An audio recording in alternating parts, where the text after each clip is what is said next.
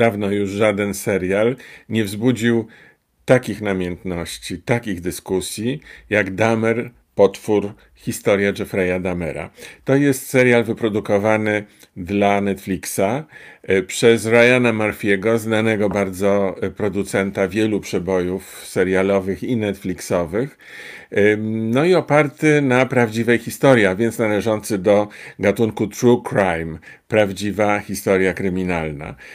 Rzeczywiście Jeffrey Dahmer żył w Stanach Zjednoczonych i był seryjnym mordercą, a także kanibalem, bo on nie tylko zwabiał do domu swoje ofiary, a byli to głównie młodzi mężczyźni. E, nie tylko ich zabijał, ale także potem ćwiartował ich zwłoki, fragmenty y, zwłok czasem y, zjadał w różny sposób, przyrządzając je, a fragmenty konserwował, y, chowając je w słoikach a pozostałe fragmenty ciał niszczył, rozgotowywał na przykład albo rozpuszczał w kwasie. Efektem tego był potworny smród, który wydobywał się z jego mieszkania, a nie mieszkał w domu na uboczu. Mieszkał e, w mieście, w budynku czynszowym, e, budynku, gdzie mieszkali mm, raczej biedni ludzie. To była dzielnica zamieszkana w ogóle przez czarną ludność. On był biały, ale wynajmował tam, bo było taniej. No i ci ludzie, którzy mieszkali z nim w bloku, oczywiście czuli ten dziwny zapach. Szczególnie jego bezpośrednia mm, sąsiadka, która nie tylko mieszkała za e, ścianą, ale także łączyły ją e, z nim e, wspólne przewody wentylacyjne. W związku z tym ten cały zapach, który wydobywał się z kuchni w której rozgotowywał e, ciała za zabitych kolejnych ofiar, e, dostawał się do ciągów wentylacyjnych i bezpośrednio dostawał się do jej pokoju. Ona orientowała się, że tam się dzieje coś bardzo złego. Ona, czyli Glenda Cleveland, bo tak ta pani się nazywała, ona stała się jedną z głównych bohaterek serialu oprócz oczywiście Jeffrey'a Damera, e, który jest e, e, nie tylko tytułowym, ale, ale także głównym bohaterem. Otóż Glenda wielokrotnie dzwoniła na policję. No dziesiątki, może setki razy przez te kilkanaście lat, bo to trwało kilkanaście lat, e, w czasie których e, e, Jeffrey Dahmer zdołał zabić z całą pewnością 17, 17 mężczyzn, z czego 15 15 zbrodni mu udowodniono i, i został w wyniku tego po złapaniu skazany na piętnastokrotne dożywocie. Glenda dzwoniła na policję i traktowano ją już w pewnym momencie jak wariatkę. Oczywiście wysyłano y, jakichś policjantów, żeby sprawdzili sytuację. Oni zachodzili tam, y, pukali do drzwi Damera, on im otwierał. Robił bardzo dobre wrażenie. Młody człowiek, sympatyczny, biały, co nie miało, co miało znaczenie, bo policjanci też byli biali, E, prawie zawsze. No i y, y, on w bardzo grzeczny sposób tłumaczył, że rzeczywiście e, e, mięso mu się zepsuło, bo lubi mięso, dużo zapasów zrobił, lodówka wysiadła, zepsuło się to mięso, on już czyści wszystko. A oni nie mieli wcale potrzeby wejścia do mieszkania i sprawdzenia, czy te słowa są prawdziwe.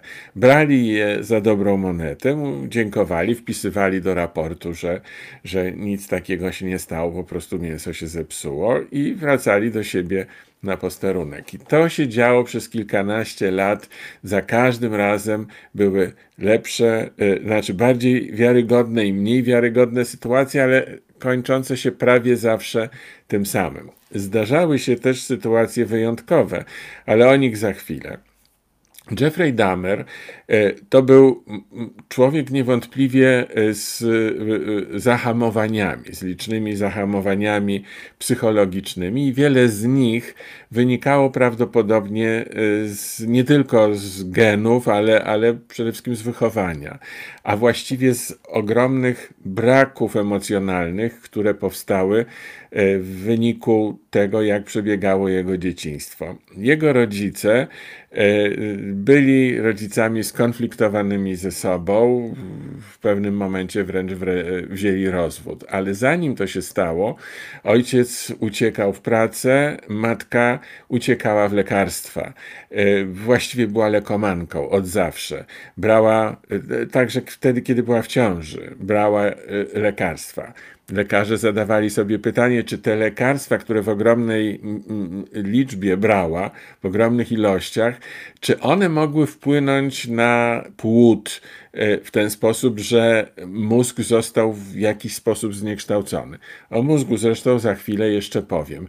E, ale nie, nie było żadnych e, i nie ma żadnych ustaleń medycznych, które by taką tezę potrafiły potwierdzić z całą pewnością. No ale potem dziecko rosło, a sytuacja wokół niego była bardzo toksyczna. Matki nie było, bo ciągle uciekała w, w nieobecność wywołaną lekami. Ojciec, ojca nie było, bo uciekał od matki. Chłopiec pozostał właściwie do wieku dorosłego, wychowywał się prawie sam. No, pomagała w tym jeszcze od czasu do czasu babcia. I on y, wyrósł na człowieka y, y, bardzo zamkniętego w sobie, stojącego zawsze na uboczu, bardzo mało socjalnego, nie umiejącego nawiązywać kontaktów z innymi ludźmi. W pewnym momencie Zorientował się, że pociągają go mężczyźni. To było kolejnym powodem dla jego wycofania się z życia y, y, towarzyskiego, bo bał się tego, nie akceptował tego, no, ale najbardziej nie akceptował tego jego ojciec, który był homofobem. Wobec tego y, podgrzewał jeszcze te wątpliwości, kompleksy i urazy, które były, buzowały w młodym, dojrzewającym Jeffreyu. Ale nie dość tego, e, bo oprócz e, odkrytego przez siebie homoseksualizmu i on miał potrzebę ucieczki. I o ile matka uciekała w lekarstwa, o tyle on zaczął uciekać w alkohol a potem także w narkotyki. I szybko okazało się, że tak jak matka, ma tendencję do uzależniania się. Był w zasadzie alkoholikiem, uzależnił się od alkoholu, uzależnił się od narkotyków, uzależnił się potem od zbrodni. Ja to w każdym razie tak odczuwam. I to jest e, taka ogólna informacja o tym, o czym jest ten serial i jak bardzo ten serial e, opiera się na prawdziwej historii. Bo to, co ja Państwu opowiedziałem, to nie tyle serial, ile prawdziwa historia, do której odwołał się film. E, twórcami film, czyli serial. Ja często mówię zamiast serial film i już zostawmy to. Umówmy się, że, że serial to też jest film, dobrze? Mm, otóż twórcami tego jednak serialu są Ian Brennan i Ryan Murphy. E, zrobili dziesięcioodcinkowy serial, każdy odcinek trwa godzinę, więc jest to potężny serial, e, w którym główną rolę e, Jeffrey'a Damera, od której wszystko zależy, bo gdyby ta rola była źle zagrana, to w ogóle nie mielibyśmy o czym rozmawiać. Ale ona jest świetnie zagrana przez Iwana Petersa, e, z którym zresztą e, Ryan Murphy już wcześniej współpracował. Rzeczywiście ten e, aktor, który ma w sobie, nie chcę powiedzieć niewinność, ale ma w sobie taką uczciwość, powoduje, że możemy zrozumieć, na czym polegał ten fenomen, że seryjny zbrodniarz, pomimo tylu oczywistych sygnałów, które były e, odbierane przez otoczenie, funkcjonował tyle lat i ciągle udawało mu się wzbudzać nie tylko za, e, e, zaufanie policjantów, którzy go sprawdzali, ale przede wszystkim ofiar, bo on chodził do klubów gejowskich, no i właściwie jego działanie było bardzo proste. Podrywał po prostu jakiegoś chłopaka, który mu się podobał, a który był e, samotny, albo rozglądał się głodnym e, wzrokiem za kimś, kogo chciałby poznać. Wtedy jest bardzo łatwo. Wtedy jest postawiony drink, żeby było sympatycznie, żeby też uzależnić od siebie tę drugą osobę. Ja e, wiem, co to jest, proszę Państwa, bo e, e, zdarzyło mi się kilka razy w życiu, że ktoś mi postawił drinka. I to niekoniecznie było w klubie, to w restauracji było na przykład. I rzeczywiście jest coś takiego, no, że, po pierwsze, dlaczego? Po, po, pierwsze, właśnie, dlaczego ja dostałem drinka? A po drugie, ale kto to postawił? No, czasem jest anonimowo, a czasem jest tak, że ktoś tam z innego stolika macha, że, że to właśnie jest ta osoba. I co teraz zrobić? Jak na to odpowiedzieć? No, jest, naturalna, jest naturalny odruch bycia grzecznym, czyli podziękowania za to, zrewanżowania się jakoś za to, na przykład chwilą rozmowy. E, więc ja rozumiem, jak ten mechanizm działa. E, ja najczęściej jednak słabo odpowiadałem na takie sygnały, no i nie miałem ich tak znowu dużo, ale jednak zdarzyło się to na kilka razy wystarczająco dużo, żebym zrozumiał, jak ten mechanizm funkcjonuje.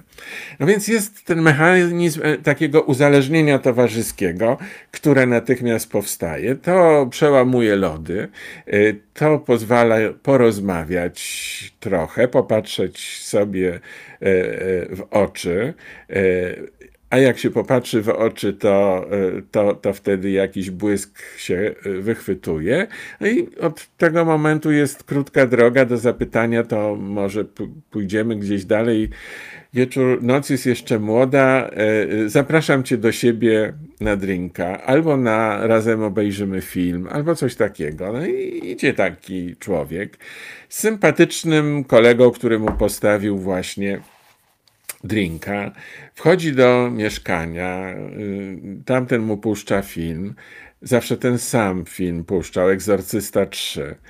Y, I, y, no i stawia mu drinka i pije drinka, a potem jest senny, ponieważ Jeffrey wrzucił mu do drinka tabletki gwałtu, czyli substancję, która, która go uśpi, która mu odbierze możliwość dobrej oceny sytuacji, a przede wszystkim e, no, tak e, go oszałomi, że nie będzie mógł uciekać, nawet gdyby chciał. No a potem to albo zasypia, albo, albo na pół senny orientuje się, że, że teraz już będzie niedobrze i że to jest napaść. No i potem już jest zabójstwo. A po zabójstwie Jeffrey przystępuje do rzeczy. Zanim jednak przystępuje, przytula się. Bo seksualność Jeffreya Damera była, tak jak powiedziałem, zahamowana. On nawet nie miał e, e, na myśli tak zwanych, jak mówią policjanci, innych czynności seksualnych. Nie, nie. Jemu chodziło o przytulenie się.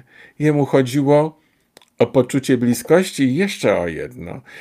Chodziło mu o to, żeby mieć Y, całkowitą y, władzę nad kimś, bo on ciągle w dzieciństwie był z boku, był odsuwany, był niedostrzegany. Matka była zajęta sobą, ojciec był zajęty sobą, w szkole inni byli zajęci sobą. On był zawsze z boku, zawsze wykonywał polecenia innych.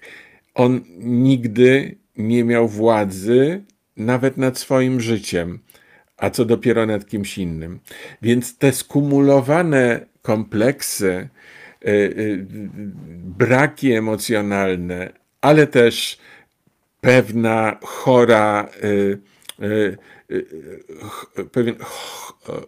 pewne chore odkształcenie psychiki i jakiś problem w mózgu, bo on niewątpliwie był, spowodowały, że powstał ten niebezpieczny konglomerat, i po tym przytuleniu następowała, e, e, następowało okrucieństwo, ćwiart, okrucieństwo ćwiartowania zwłok, a potem, no, jak można nazwać, e, ugotowanie wyjętej z parującego ciała młodego mężczyzny wątrobę i usmażenie jej. Przypomina się milczenie owiec, ale milczenie owiec było jednak pewną fantazją, a tu mamy prawdziwą historię i mamy 15 wyroków y, y, dożywocia, a prawdopodobnie 17 ofiar. 17 młodych, silnych mężczyzn y, w ten sposób zginęło.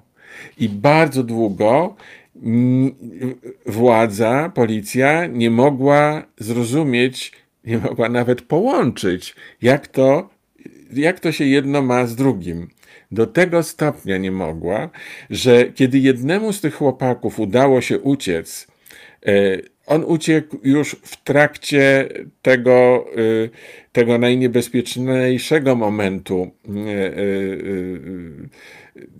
wieczoru z Jeffreyem Damerem, kiedy on przystępował do zabójstwa.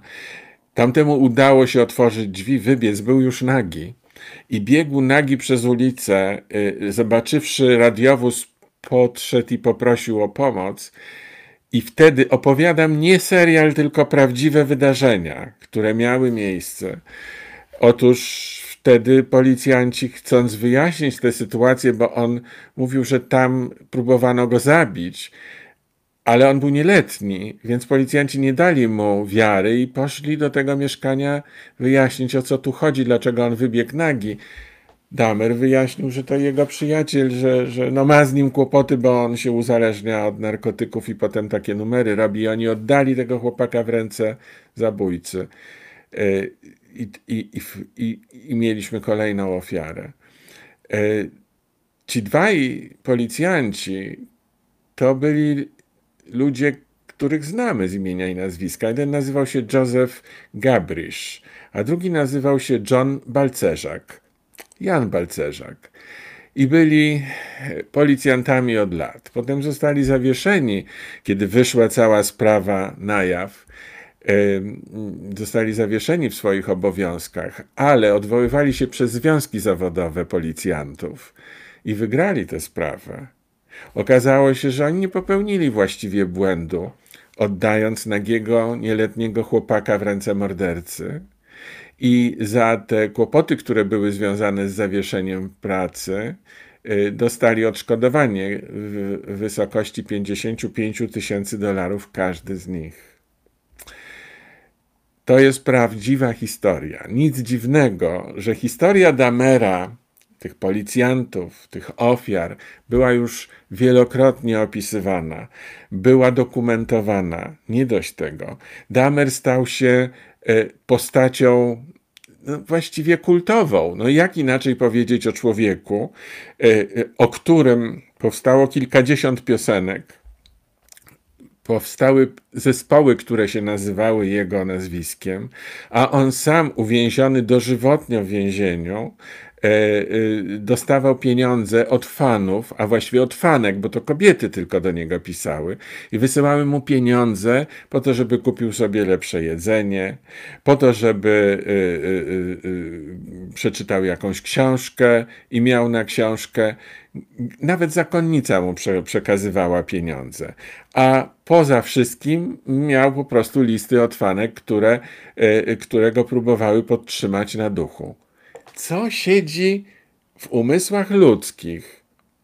Ten serial, proszę Państwa, dlatego jest między innymi dobry moim zdaniem, że on, 10 odcinków przypominam, w połowie opowiada historię Jeffreya Damera i jego zbrodni, a w połowie reakcję ludzkości, wszystkich ludzi, którzy się dowiedzieli o tym, co zrobił Damer, na jego zbrodnie. I ja nie wiem, która część jest bardziej przerażająca, bo jeżeli sobie uświadomimy, że ludzie dowiedziawszy się o seryjnym mordercy gejów, e, śpiewają o nim piosenki, ballady, jakby był jakimś bohaterem. Jeżeli sobie wyobrazimy, że ci policjanci, którzy oddali chłopaka w ręce mordercy, dostają wysokie odszkodowanie, za to, że ich odsun- od, tylko za to, że ich odsunięto od wykonywania obowiązków. Żadnej kary im innej nie, nie, e, nie dano, a jednak dostali odszkodowanie. Damer e, do, dostał w sumie od swoich wielbicieli 12 tysięcy dolarów do więzienia. Co siedzi w naszych głowach? Jak to wszystko jest możliwe? Kiedy powstał ten serial, rodziny, rodziny ofiar, przypominam, nie przypominam, mówię, w latach 80. głównie te zbrodnie były dokonywane, czyli bardzo dawno temu. I rodziny tych zmarłych dzisiaj, kiedy dowiedziały się o tym serialu, protestują, że, że ten serial przypomina im ich tragedię, ich ból, e, że nie wolno takich rzeczy robić. Ja się zastanawiam nad tym, bo e, e, Damer w ujęciu Ryana Marfiego ma w sobie mm, bardzo silną cechę pobudzenia do myślenia i zastanowienia się nad nie tylko tym, skąd się to bierze, ale też jak to wygląda w praktyce, a w związku z tym, jak można by tego uniknąć. I o tym powiem też za chwilę. E, w związku z tym to nie jest żerowanie, jak często słyszę, na tragedii. W ten sposób można by powiedzieć, że na przykład film o II wojnie światowej e, jest żerowaniem na tragedii ludzi, którzy zginęli w II wojnie światowej. Film o Holokauście jest żerowaniem na milionach Żydów zamordowanych e, w czasie Holokaustu. E, że to wzmaga wspomnienia, że to rani ludzi, rodziny tych, którzy zmarli. No ja mógłbym też powiedzieć, mój stryj zginął w Oświęcimiu, mój ojciec był więziony w Sztuthofie w obozie koncentracyjnym koło Gdańska, z którego zresztą uciekł. Mogę powiedzieć, że film o wojnie, o II wojnie światowej rozrywa mi serce. Ja mam y, y, drugie imię po moim stryju zamordowanym w Oświęcimiu, jest mi bliski y, i, i, i zmusza mnie do myślenia o nim. Ale właśnie problem na, polega na tym, że nie można tak myśleć. Nie można tak myśleć, że, e, bo, bo, bo, w ten sposób nic nie moglibyśmy zrealizować. Zawsze e, opowiedzenie o jakiejś tragedii sprawi ból przypomnieniem tej tragedii tym, którzy byli z nią w jakiś sposób związani. To zawsze tak będzie. W związku z tym należy tylko patrzeć na to, czy to jest dobre, czy to jest złe. Jak to jest zrobione? Już powiedziałem, że Ewan Peters, Peters Świetnie zagrał Jeffrey'a Damera. Richard Jenkins, znakomite, Richard, dzisiaj się jakoś mylę, Richard Jenkins oczywiście, e, znakomicie zagrał ojca Jeffa, czyli Lionela Damera. Penelope Ann Miller zagrała jego matkę i też znakomicie, ale kreacja e, Nisi Nash, która zagrała Glendę Cleveland, czyli tę sąsiadkę, czarnoskórą sąsiadkę, która była pierwszą osobą, która się zorientowała, że najpierw, że coś się złego dzieje, a potem miała prawie pewność, że tam dochodzi do zabójstw. Była osobą, która przetrwała tę całą tragedię, ostatecznie y, pomogła doprowadzić do e, aresztowania Damera i po tym, jak odkryto y, y, nie tylko co robił w domu, ale także fragmenty zwłok, które trzymał w mieszkaniu, zakonserwowane przez ścianę y, względu, ona tam jeszcze jakiś czas mieszkała. Potem się przeprowadziła do mieszkania w domu, w innym domu na tej samej ulicy, niedaleko. I zmarła tam po kilku latach, ale nigdy od tego miejsca się nie oddaliła. Zmarła mając 56 lat na atak serca, wywołany być może nadciśnieniem i paleniem papierosów. Opaliła przez całe życie bardzo dużo. W każdym razie tak policja e, e, stwierdziła, a właściwie koroner, że to mogły być powody e, jej nagłego zejścia na właśnie atak serca. Krótko mówiąc, Glenda Cleveland była osobą y, zatrutą tymi morderstwami, która nie umiała się od nich uwolnić. Ten dom trzeba było jednak w jakiś sposób odkazić od zbrodni. I wyobraźcie sobie Państwo, że zrobił to aktor, y, y, a właściwie przemysłowiec, który zagrał w owym filmie o którym mówiłem, Egzorcysta 3. On się nazywał Joe Zilber i po prostu kupił ten dom. Kupił ten dom, y, wszystkich mieszkańców y, y, wyprowadził z tego domu, dał im inne mieszkania, a dom zniszczył.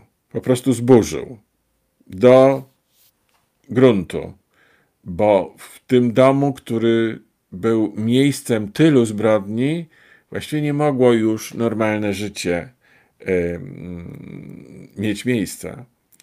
Y, film nie pokazuje, co się stało dalej na tym miejscu. Były różne koncepcje. Glenda bardzo chciała, żeby tam powstał park upamiętniający y, tych zmarłych, zamordowanych chłopaków. Miasto miało z tym pewne problemy. Ryan Murphy bardzo delikatnie, dyskretnie to pokazuje. Pokazuje to niejako w tle, ale robi to z wielką klasą, muszę powiedzieć. Ja czasem mam zastrzeżenia do tego, co robi Ryan Murphy, bo on ma ogromną łatwość y, y, uzyskiwania y, efektownych scen, ale w tym przypadku mam takie uczucie, że powściągnął tę łatwość i zrobił serial, który jest naprawdę no, taki doskonale uszczegółowiony i dopilnowany, żeby tam niczego nie było za dużo, żeby nie wkradło się nic, co jest w złym guście, co jest taniochą e, filmową. I to jest e, ta szlachetność e, warsztatowa, którą się tutaj czuję, jest jedną z wielkich zalet tego serialu. Myślę, że to już jest czas, żebym go ocenił. Więc najpierw będzie gong. On się już uruchomił, ale, ale jednak gong po to, żeby ocena była uczciwa. Oczywiście misa tybetańska nam zapewni tę czystość. Uwaga.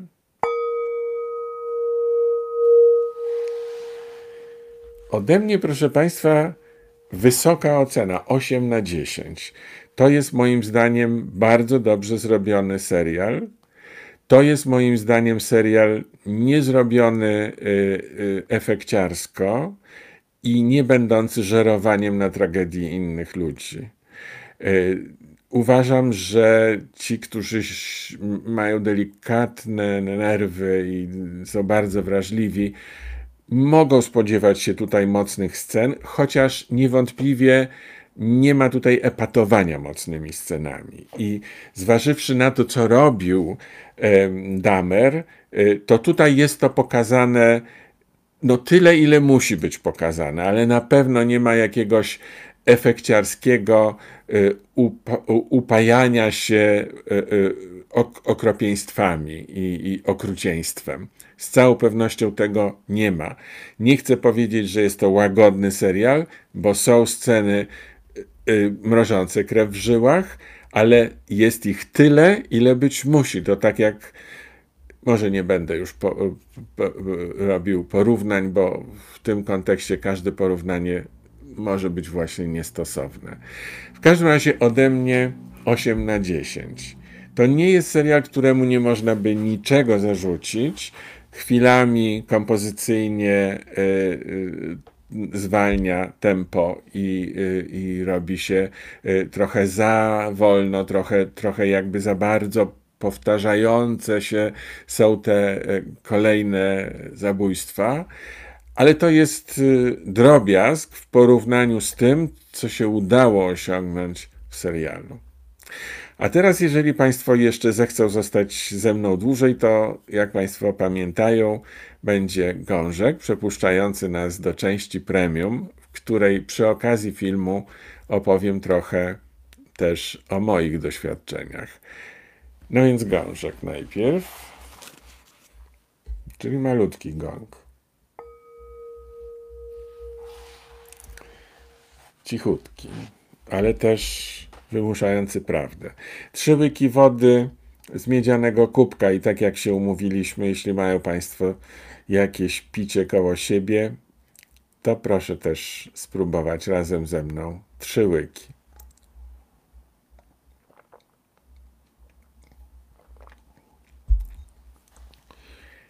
To jest także taka chwila na oddech i na odklejenie się od samego filmu, żeby Państwo już nie traktowali tego, co teraz będę mówił, jako recenzji.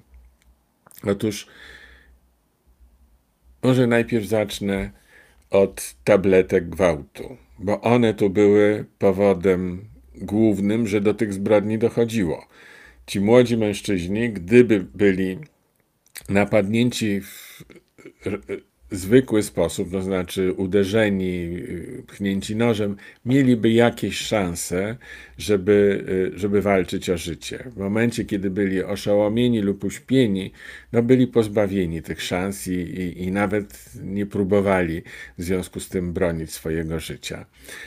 Można powiedzieć, bo słyszałem niedawno od y, y, y, mojego bliskiego kolegi, że Y, on teraz się boi chodzić do klubu, po tym jak zobaczył w serialu, jak to działa, w obawie, że jemu może się coś takiego przydarzyć. No i pomyślałem sobie, że przecież ja widziałem, jak takie sytuacje y, wyglądają. Y, I byłem kiedyś świadkiem w klubie właśnie reakcji na taką tabletkę. I zastanawiam się, co można zrobić, żeby uniknąć takiej sytuacji. Jest właściwie cała, e, ca, cały taki podręcznik zachowań. Po pierwsze, e, nigdy nie należy pozwolić, aby drinka obca osoba przy, e, wykonywała nie na naszych oczach. Czyli, że ja zostaję w pokoju, a ktoś idzie do kuchni i stoi plecami do mnie i y, przygotowuje jakiegoś drinka, którego ja nie widzę. Nie widzę, co wlewa do tego drinka, czy co wsypuje, czy co wrzuca. To jest pierwsza rzecz. Co innego, jak jesteśmy w domu, jak jesteśmy wśród przyjaciół, to jest co innego, ale jeżeli to jest obca osoba, szczególnie pierwszy raz spotkana, to niewątpliwie do takiej sytuacji nie można dopuścić. Druga rzecz, czy, czy prywatnie y, przy takim spotkaniu jeden na jednego, czy jedna na jednego, ale też w klubie. Nie można sobie pozwolić na to, że siedzimy przy barze i mamy drinki nadane, nalane przez barmana, więc wszystko jest w porządku, pod kontrolą. I, I wszystko jest w porządku, muszę iść do toalety i zostawiam drinka na barze, idę do toalety. Do druga osoba zostaje. Wracam, no i wracam do, także do drinka i dalej go popijam. W tym momencie y, mogło y, stać się coś niedobrego. Ktoś mógł coś wrzucić do tego drinka. Taki drink już się nie nadaje. Więc różne są na to metody. Pierwsza, dopić drinka przed pójściem do toalety. Druga, dać barmanowi na przechowanie. E, no, wątpliwa. Trzecia, zabrać drinka ze sobą. To też jest do rozw- e, jakieś rozwiązanie. E, czwarta, no po prostu po powrocie już nie pić tego drinka, e, tylko poprosić o nowego. Mm, wiele jest różnych. Jeszcze jest piąta, stosowana najczęściej i wydaje się taka najgrzeczniejsza, mianowicie potrącić drinka, żeby się wylał. No i wtedy y, nie ma tego poczucia, że co, nie wierzysz mi? Po prostu się wylał i, y, i nie, nie można go wypić. Jest wiele sposobów i metod, które funkcjonują. Y, w, ludzie pracujący w klubach nocnych doskonale o tym wiedzą. Ja też kiedyś byłem kelnerem, ja też pracowałem w gastronomii, tyle że nie w Polsce, więc znam te sposoby widziałem różne przypadki i wiem, że można się uchronić, tylko trzeba o tym myśleć. Trzeba myśleć. No i ostatnia rzecz, jeżeli czujemy, że coś się z nami dzieje, to zwykle nie jest tak, że ucina, y, y, y, że to jest jak uderzenie w głowę, tylko to następuje w ciągu kilku minut no to wtedy po prostu nogi za pas, wybiegamy z klubu, bierzemy taksówkę, y, póki dajemy radę, albo kogoś, jeśli mamy kogoś znajomego, bierzemy, albo dzwonimy, wysyłamy SMS-a, jesteśmy tu i tu, gdzie y, y, źle się czujemy, albo prosimy o pomoc barmana. Mnóstwo jest sposobów, to trwa parę minut, więc można sobie poradzić. To, to jest to powiedziałem koledze, który, który się boi teraz chodzić do klubów, ale też mówię wszystkim Państwu, żeby nie traktowali teraz y, traumatycznie tego serialu, że, że, że po tym serialu już, już boimy się każdego obcego człowieka.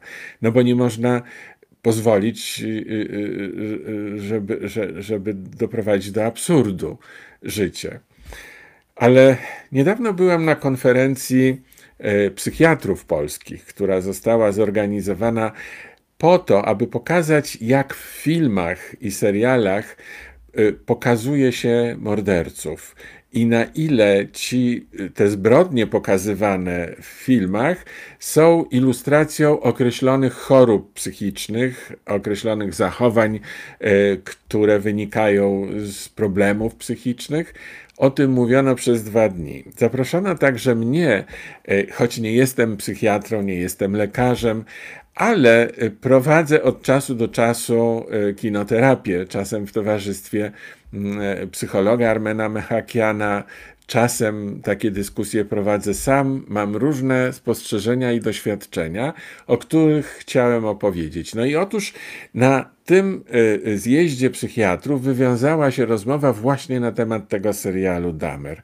ja zadałem no, naj, najlepszym e, psychiatrom z Polski, którzy tam się znaleźli, a tam byli nie tylko psychiatrzy, bo i psycholodzy, i psychoterapeuci co można było zrobić? Po pierwsze zapytałem e, jeszcze a propos filmu, tam widać, że e, po śmierci Damera e, była znowu kłótnia pomiędzy jego rodzicami, którzy się konsekwentnie nienawidzili przez całe życie i, i matka chciała oddać mózg syna zbrodniarza na potrzeby medycyny, żeby, żeby sprawdzić, co w tym mózgu było takiego, że doprowadziło do, do ta, takich okropieństw. Ojciec natomiast y, przypominał, że jego syn życzył sobie, aby być spalonym y, i że to jest jego wola i trzeba tę wolę uszanować. No, kłótnia była przez prawników, ostatecznie prawnicy orzekli, że wola zmarłego się liczy i spalono go i jego mózg nie został jednak poddany badaniu. Zadałem pytanie psychiatrom, czy z takiego badania coś mogłoby wyniknąć? Czy są jakieś przypadki, są jakieś dowody na to, że, e, że, że, że uchwycono jakąś zmianę mózgu wewnętrzną, która y, mogła decydować o tym, że człowiek staje się zabójcą, seryjnym zabójcą czy kanibalem. Przepraszam, uderzyłem butem e, o coś i stąd ten dźwięk z dołu. Otóż psychiatrzy odpowiedzieli nie. Nie ma właściwie nic takiego, co pozwoliłoby po pierwsze przewidzieć to, co on zrobi, po drugie zapobiec temu, co on zrobił, e, no poza dawaniem jakichś silnych leków oszałamiających i właściwie uniemożliwieniem mu życia, no ale przede wszystkim nie można ustalić, że on by coś takiego zrobił, więc to jedno drugie wyklucza. Czy można to uleczyć? Nie, bo to nie wygląda na żadną jednostkę chorobową. I wtedy odezwali się psycholodzy, że tak, z punktu widzenia psychologii, w wyniku intensywnej psychoterapii dotyczącej jego przeżyć w dzieciństwie przede wszystkim, można by wpłynąć na rozwój jego osobowości w taki sposób, aby tę jego, mm, tę jego skłonność do zachowań ekstremalnych nie tyle powstrzymać, ile E, nie doprowadzić jej do takiego ostrego stanu, czyli niejako opakować życiowo, po to, żeby ona nie była tak niszcząca i dla niego samego, i dla, y, dla ludzi na zewnątrz, dla ludzi, którzy stają się jego ofiarami. Czyli, że psychologia miałaby tutaj więcej do zaoferowania niż psychiatria. To moim zdaniem bardzo ciekawe spostrzeżenie i mówię to jako laik, przekazuję opinię, mm, a bardzo jestem ciekaw rozszerzenia tych opinii, bo w gruncie rzeczy każdy z nas jest y, y, w takiej sytuacji, że chcielibyśmy wiedzieć, co zrobić z takim człowiekiem, jak się, jak się bronić, ale także jak się mm, ustrzec jakiejś z jego strony y, agresji, czy jakiejś z jego strony mm, jakiegoś niebezpieczeństwa. E, to jest także bardzo ważne dla ludzi, którzy e, cierpią na e, choroby psychiczne, którymi się straszy. Nawet moja mama, która była lekarką, była pediatrą, bała się ludzi chorych psychicznie. Ja mówiłem zawsze, mamo, przecież jesteś lekarką, a to jest też choroba. Jak, jak możesz wobec chorób ciała, e, reszty ciała, e, e, występować jako ktoś, kto, kto leczy, a wobec schorzeń mózgu występować jako ktoś, kto się tego boi. To, to przecież powinna ta sama zasada tutaj być stosowana. Ale jednak tak kiedyś było i to jest wielka, długa praca, żebyśmy przyzwyczaili się szukać rozwiązań i także szukać racjonalnych, racjonalnej oceny wobec takich ludzi, którzy mają różnego rodzaju problemy. Choroby takie są silniejsze i słabsze. Najważniejsze, żeby były leczone, bo jeśli są leczone, przestają być groźne, jeśli to są choroby. W przypadku Damera nie wiadomo, czy to była choroba. Być może to był, e, to był zestaw, e, tragiczny zestaw różnych czynników, bodźców i uwarunkowań, który doprowadził do tego, że on stał się seryjnym mordercą. I na koniec chcę jeszcze powiedzieć o tej tabletce gwałtu, bo Mówimy o tym tak, jakby to chodziło zawsze o tabletkę gwałtu, o narkotyk, ale przecież w takiej sytuacji może się znaleźć każdy, kto na przykład się upije i któremu się urwie film. To jest ta sama sytuacja. I tak samo wtedy traci się kontrolę nad swoim życiem. Zdarzyło mi się, proszę Państwa, to raz w życiu, ale zdarzyło, kiedy byłem młodym człowiekiem, tuż po studiach. I kiedy obudziłem się rano i uświadomiłem sobie, że nie wiem, co się ze mną działo przez kilka godzin, przeraziłem się. Byłem w dobrym towarzystwie, które się mną zaopiekowało. E, byłem wtedy w towarzystwie dziewczyny, która e, też dopilnowała, e, żeby się mną zaopiekowano. Krótko mówiąc, nic złego tak naprawdę mi się nie wydarzyło, choć znajomi przez wiele lat jeszcze potem bawili się mną w ten sposób, że mówili, a czy ty wiesz, co robiłeś wtedy, kiedy ci się urwał film? I opowiadali niestworzone historie. Ja dopiero po jakimś czasie się zorientowałem, że oni to wymyślają, bo widzą, że ja jestem bezradny, bezbronny. Ja nie mogę się bronić, bo nie wiem, co to było. I to jest jeszcze jeden powód, żeby takich sytuacji unikać. Bo w momencie, kiedy tracimy świadomość tego, co się z nami dzieje, możemy zrobić wszystko, możemy stać się ofiarą każdego i możemy tego nie przeżyć. Więc warto oglądać taki serial i warto potem wyciągać z niego wnioski.